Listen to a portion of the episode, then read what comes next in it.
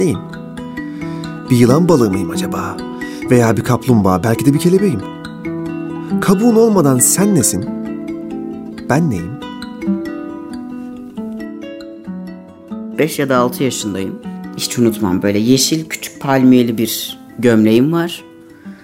Kuzenimle birlikte dışarı çıkmışım ve hani o zamanlar meme denilen bir gerçeklik yok.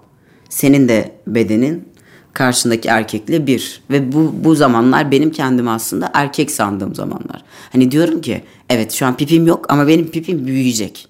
Yani benim hiçbir şekilde böyle kalmayacak. Ben de işte ayakta çişim yapacağım vesaire şeklinde düşündüğüm zamanlar.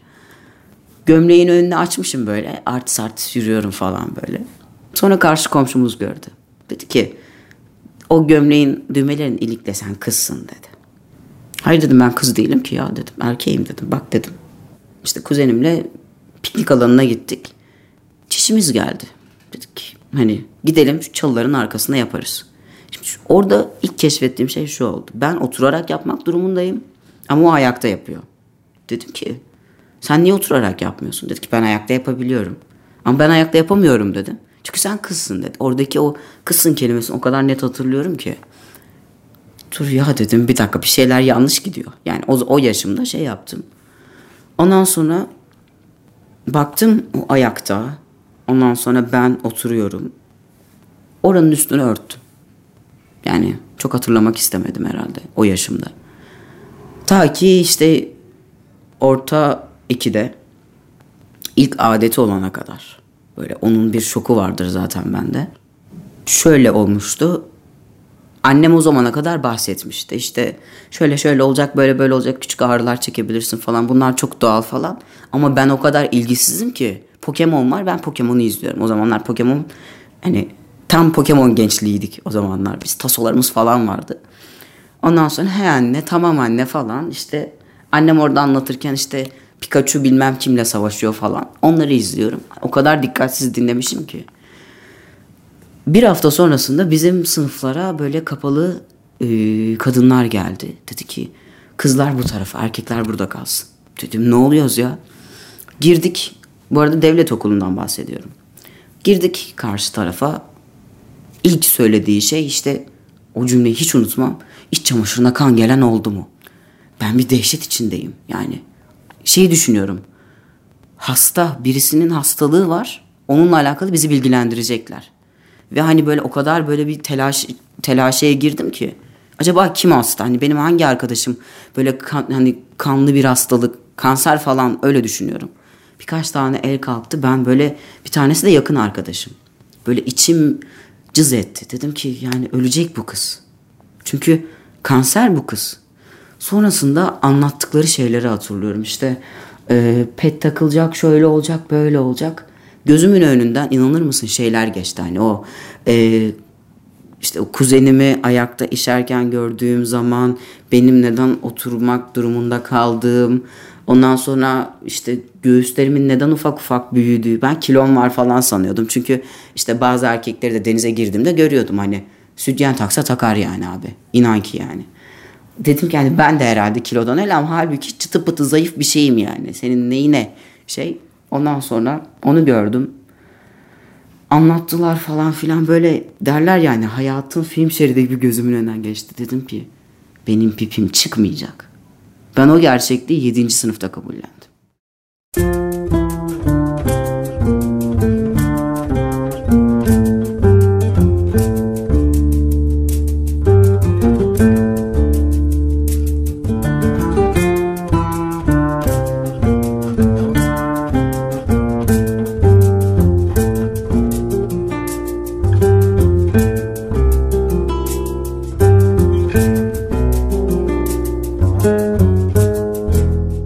Haftalarca ağladım yani.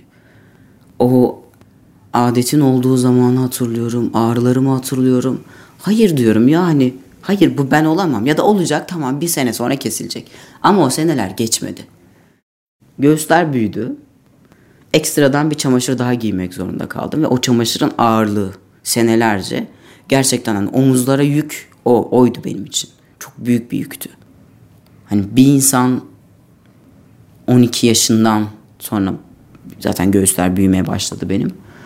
24 yaşıma kadar ben aynalara küstüm. Yani banyoya girerken insan hiç mi vücudunu incelemez? Hani incelersin, yani ister istemez acaba şuramda ne var, buramda ne var?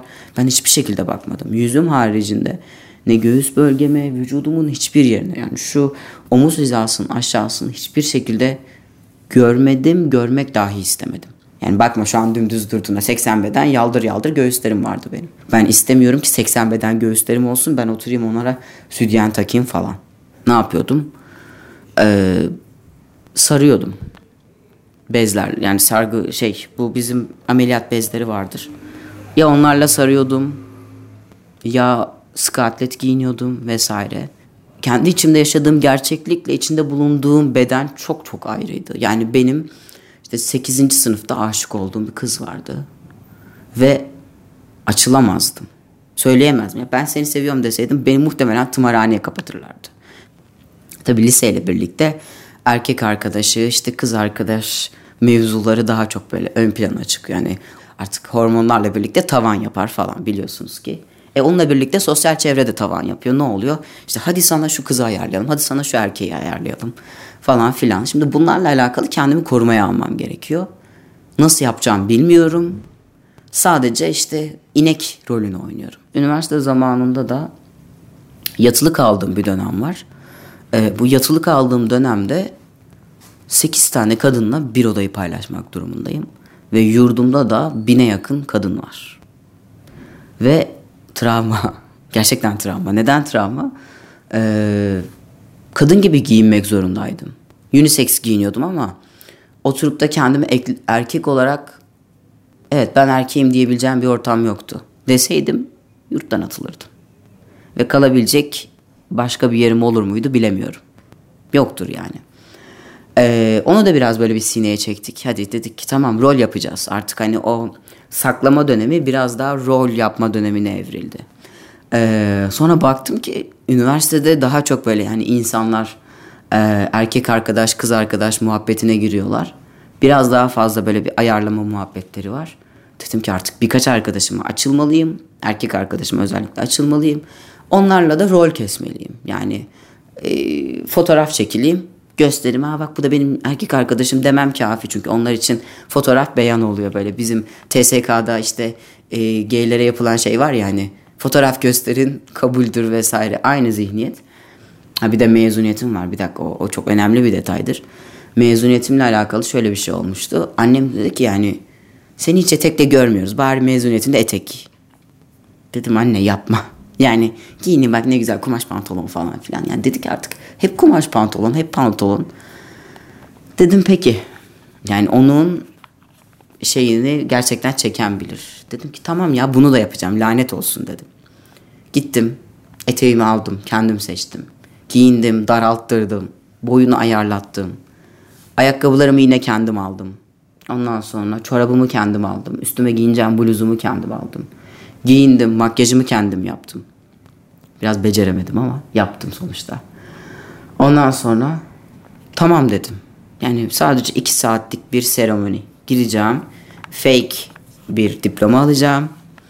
Öğretmenlik andımı içeceğim. Sonrasında çiçeğimi alacağım ve birkaç fotoğraf çekileceğim. Sonra o fotoğrafları hiç hatırlamamak üzere sileceğim.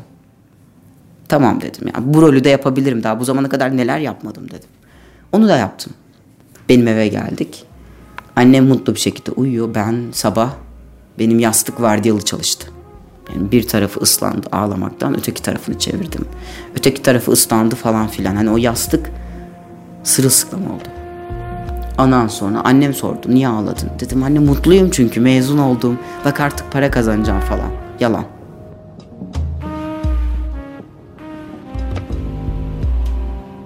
Hayatımın şimdiye kadarki büyük bir kısmını mış gibi yaparak geçirdim. Kendime kendi aynamdan değil, başkalarının aynasından bakarak yaşadım. Gördüklerimi hiç beğenmesem de beğenir gibi yaptım. Dürüst anlarım olmuştur elbet, dürüst kahkahalarım, yanlış anlamayın. Kendimi tamamen bıraktığım da olmuştur mutlaka.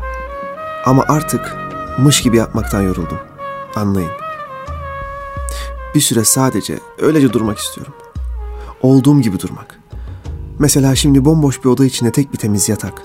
üzerine uzanmak ve çok uzun bir süre uyumak istiyorum. Kalbim, akciğerlerim ve midem, ellerim, ayaklarım, parmaklarım ve başım da dinlenmeli. Sonra tabii öğretmen olduk. Derslere giriyorum falan filan. Baktım bir ay sonrasında yemek yiyoruz. Ne zaman evlenmeyi düşünüyorsun? Evlenecek misin? Bak işte el ayağı düzgün bir çocuk var falan demeye başladılar. Dedim siktir, bir şeyler yanlış gidiyor ya. Yani burada da aynı şeyi yaşıyorum. Hani öğretmen olduğum zaman daha rahat olacağımı düşündüğüm bir ortamda tekrardan aynı rol kesmenin içerisine gireceğimi hiç düşünmemiştim. Çünkü kim kime dumduma, ben mesleğimi yapıyorum. Çok sevilen bir öğretmenim. Öğrencilerimi çok seviyorum. Tapıyorum öğrencilerime. Materyallerimi hazırlıyorum. Okul müthiş. Düşün, derece grupları falan bana verilmiş. Çocukları sınava hazırlayan benim. Derece yapan öğrencilerim var falan. İşte teşekkürler geliyor, veliler geliyor, müdür geliyor falan. Ama arka planda böyle şeyler olmuyor. Okulun ilk senesinde Mart 24 doğum tarihim. Hacettepe'ye gittim. Ve o zaman hayatımda olan kız arkadaşım şunu söyledi bana. Randevu kağıdını aldım. Emirhan dedi. Bu senin için bir randevu kağıdı değil. Bu senin artık geleceğine bir eğlence bileti olarak düşün. Çünkü sen artık yeni bir dünyaya giriyorsun. Sürece başlıyorsun ve değişeceksin. Aynı yılın Temmuz ayında ben mastektomi dediğimiz göğüs aldırma operasyonunu olma kararı aldım. Temmuz'da ameliyat olacağım. Ben Haziran'dayım. Anneme söylemem lazım. Arada 2 ay var. 2 ay sonra ameliyat olacağım falan. Anneme söyledim. Dedim ki anne böyle ben uzun süredir psikoterapiye gidiyorum. Hacettepe'de sürecimi başlattım. Annem dedi ki kanser mi oldun? Yok anne dedim. Verem oldun kesin öleceksin dedi. Yok anne dedim, öyle bir şey değil dedim. Neyin var dedi, niye hastaneye gidiyorsun, niye dedi terapiler alıyorsun dedi. Kemoterapi mi yoksa dedi, ben babamı kanserden kaybettim. Bak dedi Deniz dedi, öyle bir şey var da sen bana söylemiyorsun, biliyorum dedi. Ondan sonra yok anne dedim, öyle bir şey değil. Sonrasında anlattım. Dedim böyle. Annem durdu. 3 dakika hiç ses yok. Bir yutkunma sesi. Telefon kapandı. Sonra ablam aradı. Anneme ne dedin dedi. Dedim ki yani anlattım. Böyle kendimi aslında böyle hissetmediğim, yıllardır bir bedene hapsolmuş olduğum ve artık bu yükle yaşamak istemediğim ve bu yükü artık kaldıramadığımı anlattım dedim. Sonra ablam dedi ki yani biz aslında zaten anlamıştık dedi. Biz zaten biliyorduk, sadece belki de deklar etmeni, senin bunu söylemeni bekledik dedi.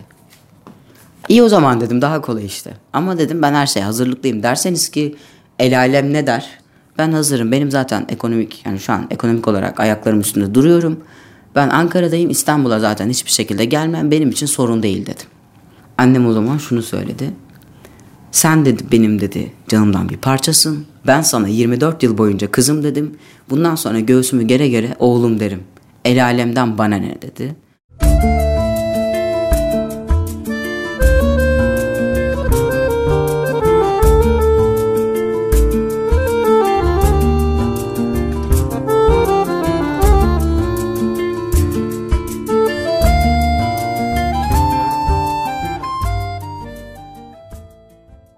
Göğsünü sarıyorsun, otobüse biniyorsun, para veriyorsun. Para üstü verilirken buyur kardeş oluyor.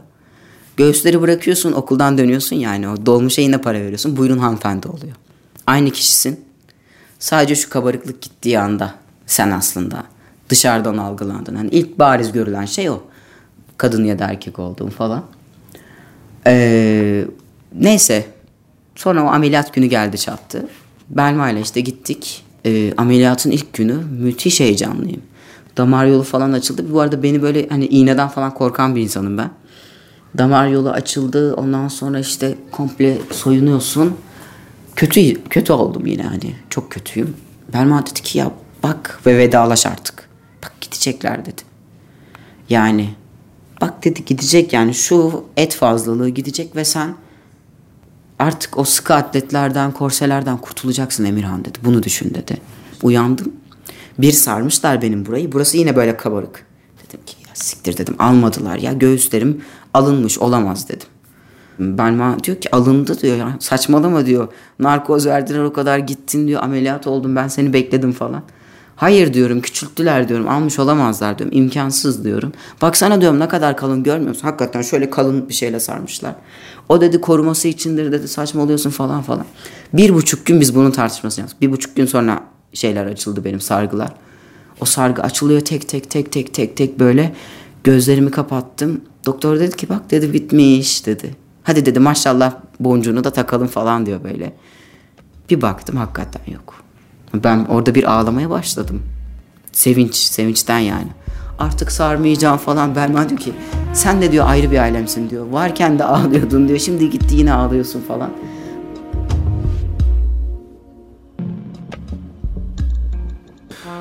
Bu sabah uyandım. Bugün yeni bir gün olsun. Farklı bir gün. Sıcak veya soğuk fark etmez. Güneş kocaman parlayabilir, kapkaranlık bir gökyüzünde şimşekler çakabilir. Ben hazırım. Gülmeye, bağırmaya, dans etmeye, koşmaya, düşmeye de hazırım. Ben oldum yine. Bir insanı eğer yaptığı, yani savaştığı kadar eğer ödüllendireceksek şu dünyada, herhalde top seviyede olan biziz. Ben öyle görüyorum. Biziz derken trans kimlikler özellikle. Yani LGBTİ ayrı evet. Ama bunlar içerisinde kimlik mücadelesi veren, kimlikten kastım gerçekten kimlik, nüfus cüzdanı yani. Kimlik mücadelesi verenlerin yaşadığı şeyler çok daha ayrı. Yani İETT'ye biniyorsun, adam seni kimlik hırsızlığıyla suçluyor. Çünkü orada bastığında K harfi yazıyor. K ya da E yazıyor. Ya da işte Ankara'da mesela ilk zamanlar o ego kartlar çıktığı zaman bastığında bayan öğrenci ya da işte erkek öğrenci şeklinde yazıyordu. Şimdi sen 96 kişinin olduğu yerde bayan öğrenciyi bas ve şoförüyle ayrı uğraşacaksın. Durumunu izah et. O 96 kişinin içerisinde fobik olan birisinin olup olmadığını bilmiyorsun. Neyle karşılaşacağını bilmiyorsun. Her şeye geç. Hastaneye gidiyorsun. Postaneye gidiyorsun. Bankaya gidiyorsun. Ya da işte havaalanından geçerken raporum olmadan geçemiyorum. En basiti. Yani kimliğimden çok o bana hastaneden verilen bu kişi F64 tanısıyla takiplidir. İşte transtır. O rapor olmadan resmi hiçbir işlemi halledemiyorum. Adıma kargo geliyor, kargomu alamıyorum gibi düşünün. Yani hani o gittiği zaman kendisi gelsin diyor. Ya öncesinde rol yapmak durumunda kaldığım bir hayat yaşıyorum. Mış gibi yaşıyorum. Hayatımdaki bütün her şey as if. Yani olsun, şöyle olsun. Hadi mış gibi yapayım, ne olacak?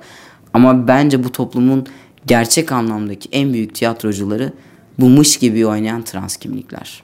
Çünkü o kadar mış gibi yapıyorsunuz ki bazen ne olduğunuzu bazen siz unutabiliyorsunuz. Yani bir dakika ya diyorsun, yani böyle değildi. Evet, topluma ben bunu yapmak zorundayım. Ama böyle değil yani. Benim hissettiğim bu değil.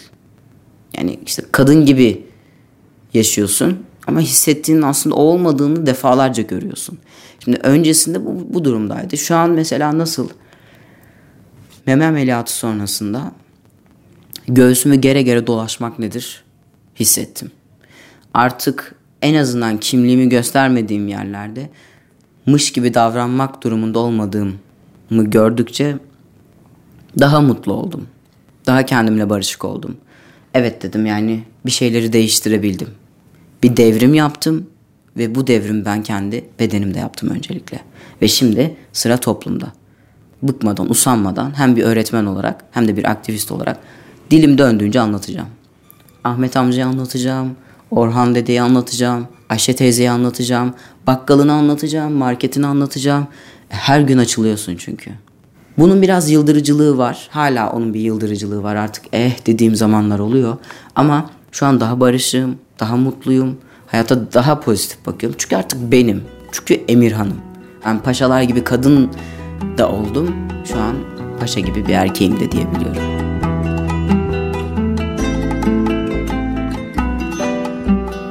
Bu haftaki hikayemizde Emirhan Deniz Çelebi'nin özüne kavuşma yolundaki sabrına ve inadına tanık olduk. Bu haftalık 11.18'den bu kadar. Hoşça kalın ve unutmayın, esasında hiçbir hikaye yalnız değildir.